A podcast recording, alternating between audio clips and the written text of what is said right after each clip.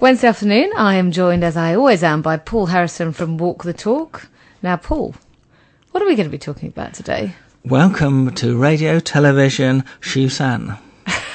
there are some delays today on the Julo Island ferries, but the Shanghai Island, just 100 miles to us, is running normally.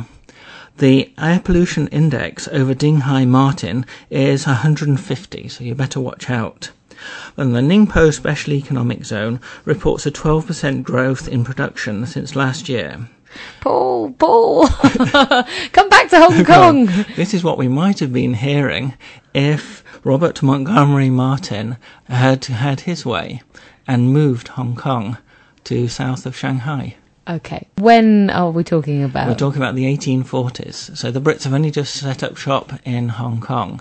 And people are dying like flies, like I often mention, and it, the colony is losing money. And it's conservatives in power in Britain, and it was the liberals who had got Hong Kong. So they were contemplating saying, okay, let's just leave Hong Kong and let's set up in Shusan instead. How is he suggesting that they do that? That they would be welcomed in Shusan? Well, you'd have to send in the gunboats, but they'd had such an easy time of it in the first Opium War that um, China was still on his knees. It will only take a death of a few redcoats and we can take Shusan. Why had he sort of highlighted or pinpointed Shusan? Well, the Brits had been there in 1840 and 1841 as part of the Opium Wars and used it as a base. And Shusan has many advantages over Hong Kong. It's nice rolling hills. Uh, all the land can be used for for production, so it can be self-sufficient in food. Um, it's got lots of streams. They grow rice and tea and cotton there. It's near lots of big cities. We're only near Canton here. Um, Shenzhen's new, so we can forget that. Being there, you've got Ningpo just on the doorstep, not far from Shanghai, 100 miles north. Hangzhou's not too far away. Suzhou's not very far. What an extraordinary idea, though, just to move a whole mm. colony, a mm. country. Well, there wasn't there wasn't much there to move because they'd only been there a couple of years, and it wasn't doing very well. And particularly, one good reason for grabbing Shusan was there were rumours the French were after it, ah. and the Brits would be left on egg on their face if we got stayed with Hong Kong. Difficult to build on not much agricultural land, difficult to collect water, people dry, die like flies, the summer is intolerable, and the French have the nice place near everything else with the verdant rolling hills. So basically, they'd had a war to get something that then they decided it they didn't really want. It, like children after Christmas. Yeah. So what was his? Well, obviously those were his arguments. Mm-hmm. Where did? How far did it go? Martin was the colonial finance person here, though he hadn't had a career in finance before. He'd done two years at medical school and then was a very prolific author mainly on the empire, but he'd write on most things. His subjects of study include a five volume history of the British Empire the Irish problem. Though he may have been a bit arrogant, he said, the Irish problems of the past and how it ought to be done in the future. Uh, he wrote an analysis of the Bible. He wrote a book of antiquities of Eastern India.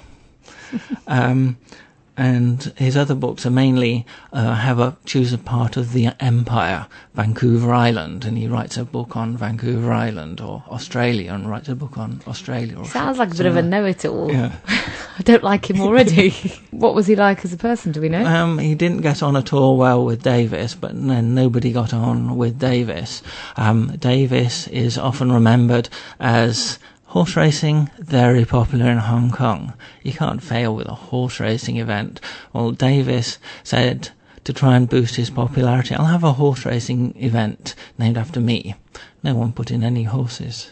Uh, um, to show how much they disliked him. Governor Davis, not the most popular. So then what happened? Martin writes his letter to London, and I should quote some of the things he said about Hong Kong makes for good reading.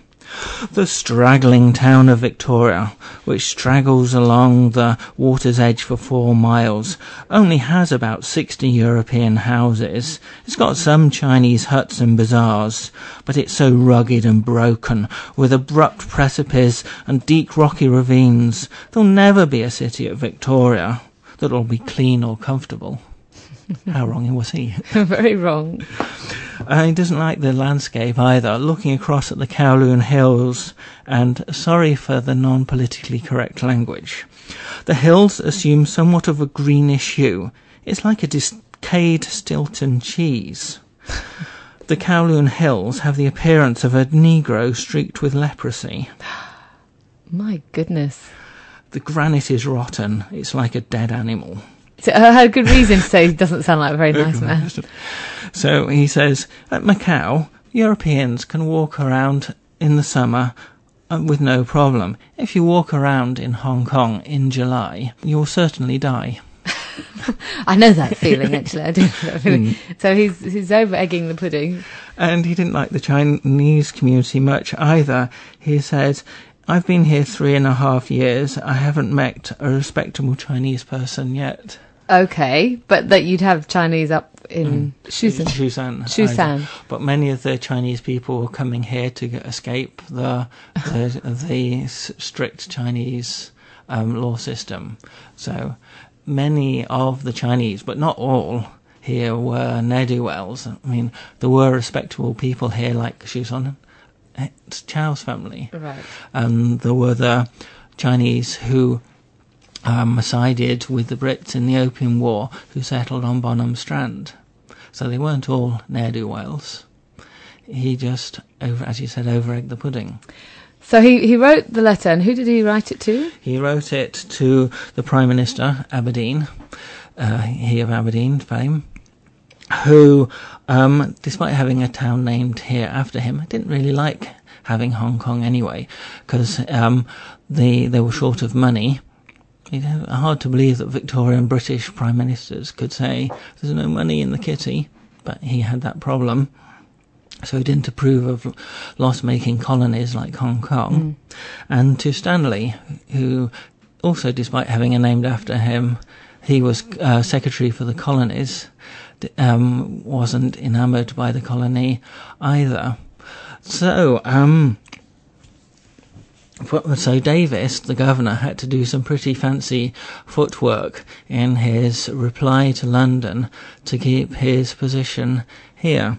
So he wrote that Martin is the, the least working civil servant I've got. Uh, he's always ill, um, or pretending to be ill. Concerning the death rate, well, recently it's improved.